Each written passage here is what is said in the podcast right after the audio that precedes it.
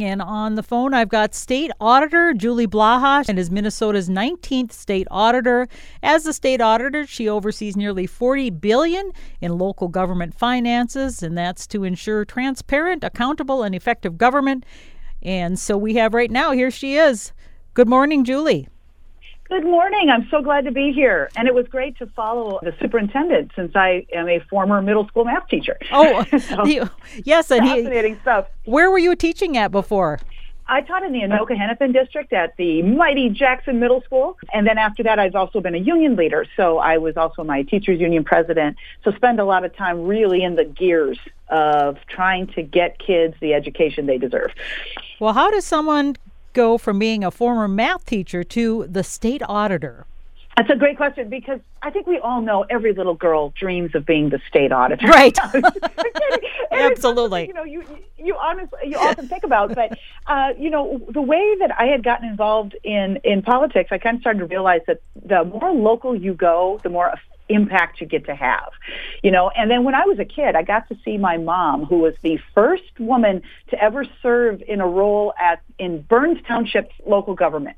Uh, she took over the road bridge. She was part of the road and bridge committee, and she got her roads paved basically. That was the thing. You know, she was sick of all that dust. And what I saw was, here's my mom. She gets to work in local government. And, and what happens is now my friend can ride bikes with us who has uh, asthma. Or uh, Mr. Lane can now sit out on his porch with his oxygen tank because she got together with her neighbors and got something done. And, and so when you look at this role of state auditor, if you want to help people come together and solve things in a way that very practically every day affects people's lives, you want to be state auditor.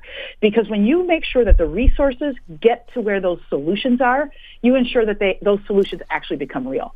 So our job is to make sure that those structures are strong and, and keep the public trust and people do what they say they're going to do.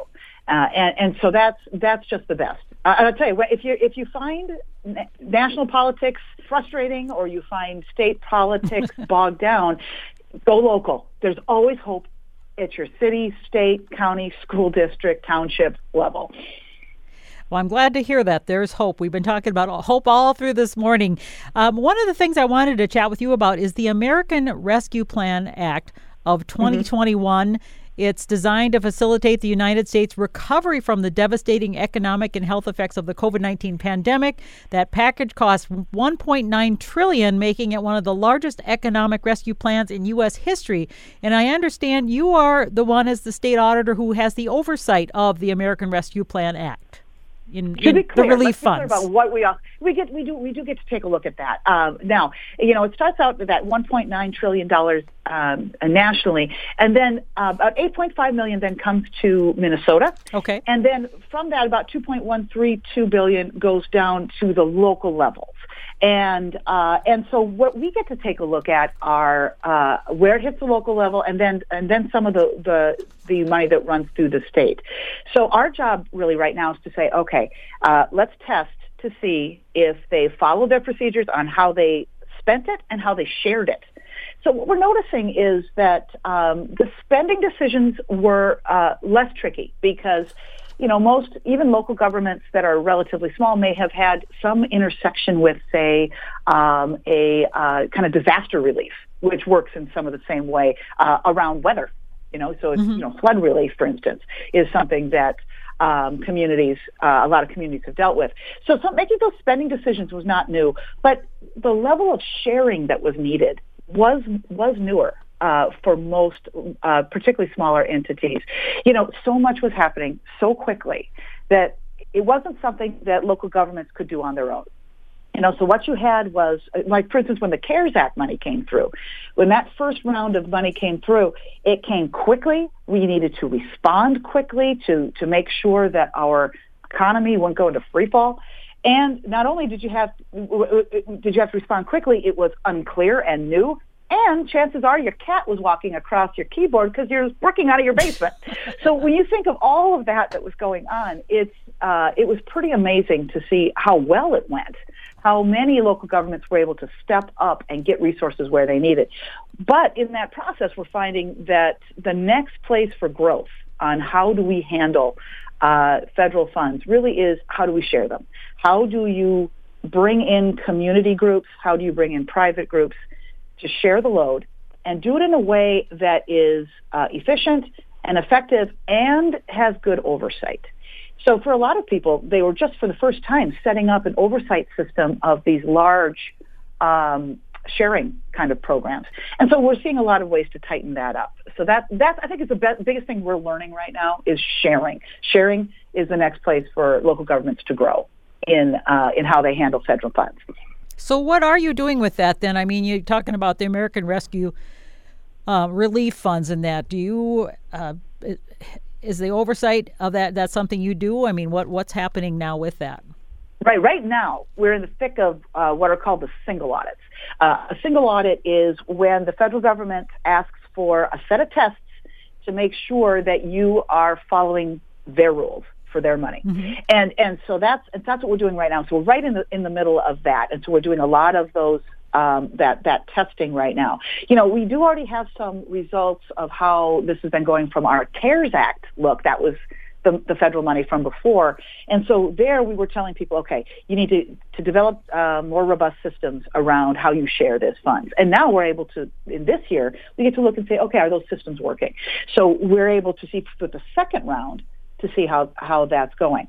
And we have learned a lot too about good practices for federal money. And I hope anybody who has uh, you know, oversight, you know, ability to move federal money thinks about these ideas. Uh, flexibility made them work better. Whenever you can really tailor those funds to your local community, it works much better. So uh, the ARPA funds, the American Rescue Plan, was far more flexible for local government than CARES Act funding.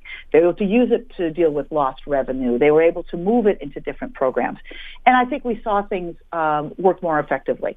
Uh, also, they had a longer time to spend it. They didn't have to spend it immediately. They had the ability to really plan for their spending. And so because they had a long, they have a longer runway, most of this doesn't have to be spent until 2026. So as a result, they could sit back and really evaluate the best plans, uh, uh, wait for the best plans to be developed. And, and, and I think that we're going to see some improvements there. Uh, and of course, just the fact that everybody has some experience with this. So I think we're starting to see a lot of improvements. But flexibility and time really help make these programs more effective. I think people are frustrated because they're not seeing things being done with it. I think that, you know, it's like, what, what is happening with this? It's when is it going to get to us? Oh, sure. You know, and that's that's some of it. You know, we, we know that if you're in local government, you've been reporting a lot of what you're doing with this funding, right? And and so you're not always sure uh, where uh, where that is is going. And one thing I would suggest is a place people can go. And let me just pull up the stuff. Uh, what you can go is look at. Uh, the federal government has a website that uh, oversees that that pulls all of their data together, uh, and so it's called it's the PRAC committee, the Pandemic uh, Funds Oversight Committee, and uh, you can simply uh, type in pandemicoversight.gov. And if you want to dig into some numbers, there's there are uh, you can get all of the, the, the detailed raw data, but you can also have a lot of interactive tools to help you compare where is the money going state by state? Where is the money going in your community?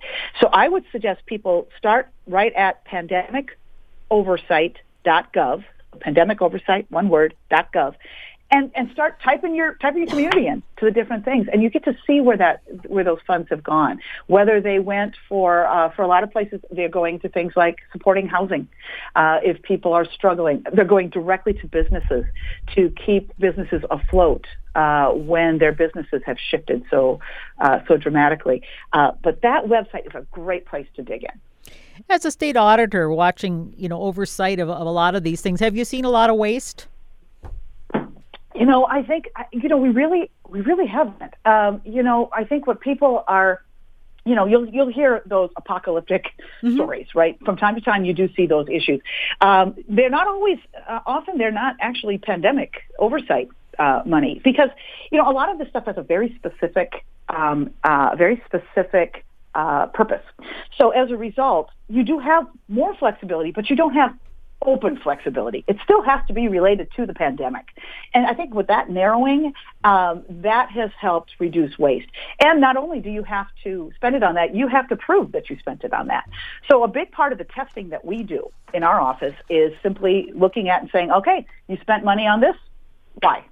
Uh, justify. Where, where is your documentation that that is a justifiable expenditure? Um, another reason I think we've seen less waste is, frankly, the federal funds, uh, as as impressive as they are, did not cover every cost that people encountered for COVID. So there were a couple places where he said, well, you know, you, you couldn't spend money on this. And I said, well, how about can we apply it then to the 58 other things that we that we had left over that we didn't have money for? And it's like, yeah, you can you shift it over there. So it, it it's not like there was so much money there that there was a, anybody got a slush fund out of the deal. You know, it's uh, there was there were more costs than ARPA covered. So as a result, you don't have as much waste simply because you didn't have enough to overspend in the first place.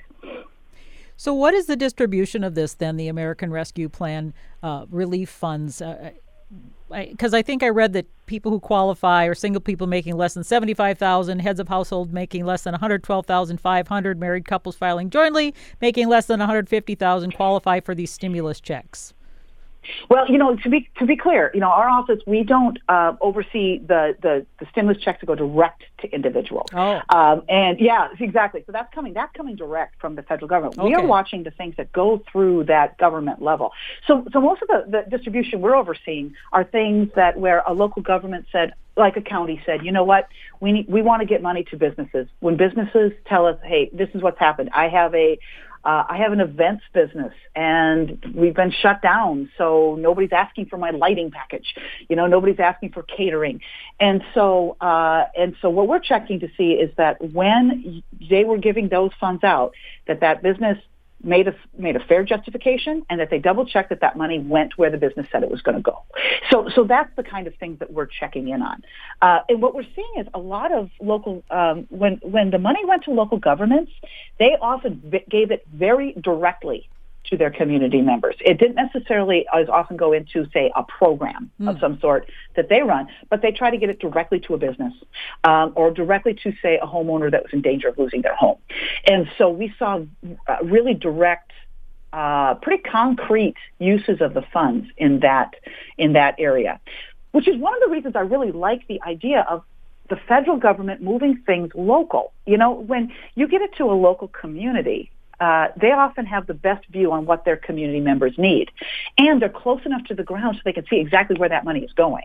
So if you're giving it to a catering business, you know, chances are, that's a neighbor. You know they have a catering business, right? Mm-hmm. And so you directly uh, see what they're using their funds to, to, to keep afloat. So, so I think there's a really great opportunity in this. And I hope the federal government sees that, that, you know, hey, when we have to get money out that has to get very directly to people in a really concrete way, you know what? Let's send it local. Let's not try to build our own program necessarily at the federal level. Let's get it to local governments and let them use their own community connections to get those funds out. Now, Julie, you've only been in this job for a year. So during the pandemic, well, three. I've been here oh, three, three. years. Sorry, there three. There are days when it feels like a year. There are days it feels like twenty. so I totally right? understand. Time, time. What does that mean anymore? Oh right? my gosh. So how has your job changed then through those years? You know, before the pandemic versus after the pandemic. What has been oh, wow. kind of the biggest change you've had to, to deal with? Oh, it was huge. You know, uh, you know, while it was, you know, I think the obvious parts of us all moving uh, to working from home. Now, my office uh, is made up of a lot of CPAs and a lot of data people. So our office actually was able to shift to home relatively easily because mm-hmm. we already had the infrastructure to do that. We already already did a lot of remote work, and auditors uh, are very much like you expect them to be. They like a quiet, focused space. So a lot of our auditors loved it. They mm-hmm. were just they were they were thrilled that they were able to work from home more. Um, uh, but I think the biggest change was, you know, I'm part of the executive council. So not only was were we trying to kind of manage how were we going to move these funds, but I also had a vote on the um, on the on the uh, states of emergency, and most of the uh, uh, most of the the governor's orders. I also had to vote on for these things to have gone beyond five days we have uh, the executive council, which is the state auditor, the lieutenant governor, the governor, the secretary of state, and the attorney general. We all had to vote on that.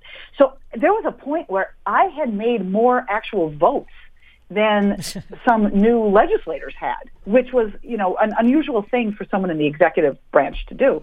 So, so we had a quick shift to not only looking at funds, but also very quickly ramping up to understand the data surrounding COVID uh, in Minnesota. So not only do we have to understand COVID, we have to understand how COVID affects human behavior, how COVID affects our economy, how COVID affects um, how we handle um, our movements as a, as a society. So it was uh, uh, something I had no, no, I could have possibly predicted I would be part of. Thank goodness Minnesota uh, had some of the best data on COVID around the country. Now we were able, there were auditors around the country who were checking COVID data. That's not my role in Minnesota, but I did pull their standards and just kind of informally compared how were we handling data to what the best standards showed. And we really did. I would say the Department of Health shared data uh, as well or better than everybody else in the country. And as a result, we had the best data we could to make the best decisions we could in the moment. Um, of course, in retrospect, there are some things that, you know, of course, we probably do differently, but in the moment, we had the very best data we could get, and that made it much, much easier to make these choices. We're speaking with State Auditor Julie Blaha, Minnesota State of uh, Minnesota, and just wondering, your office is reaching out to different media to you know have you talk. What is it? The message you hope to get out? Why your folks are reaching out? Well, one of the, I think, the, the just the the value of our local government entities. I think that the more people see how uh, how much local government rose to the challenge during COVID, uh, the more impressed they'll be. You know, this was really a big test of local control, frankly. Uh, they gave uh, a lot of local control to local governments, and I think that some of the best successes where we were able to where we were able to save businesses, where we were people to keep people in their homes. A lot of that had to do with local government stepping up and really filling the gap uh, on there. I also want people to know that, uh, you know what, we need you in local government. The more you get involved, uh, the, the better these decisions will be. And our, in our in our role, we also want to help give you tools to do that. So, you know, uh, we want to make sure you can have the data to make a good decision. I really believe everybody who's listening to this, everybody who's listening to this right now has the ability to make a million dollar decision for their local community. If you have the right information, if you've got the right support, if you can trust people will do what they say they're going to do, you can make those decisions. You absolutely are qualified. So I think the more power people feel and the more ability they feel they have, the more involved they'll be and the better these decisions will be. So that's the big message is, you know what? Take a look at the data take go to a school board meeting, go to your uh, city council meeting, watch uh, your uh, county board uh, discuss issues. You'll be surprised, I think, at how much you do understand and how how uh, how effective you could be at making those decisions. Julie, is there a website or something you would recommend people go to to, to learn more on how to do what you're asking? Well, I'd love it if people, you know, would, would start with uh, at the uh, our website. Just type in Office of the State Auditor. It'll come right up. osa.state.mn.us. Uh, we have a, we have comparison tools. We have all kinds of data available. Um, also, hope they take a look at pandemicoversight.gov. People talk about a lot now. People say, I do my own research. I like to research things myself. Well, mm-hmm. I'll tell you what, if you like that, there is so much data here for you, and you will see patterns, I believe, that will help you see some potential solutions for your community. So I would type in, uh, again, Office of the State Auditor or Pandemic Oversight, and you've got a wealth of information to start with. Well, Julie, I want to thank you for your time. We've been talking with Julie Blaha, the state auditor. We appreciate your information. Oh, thank you so much for letting me share it. Okay, take care. Bye bye. Bye bye.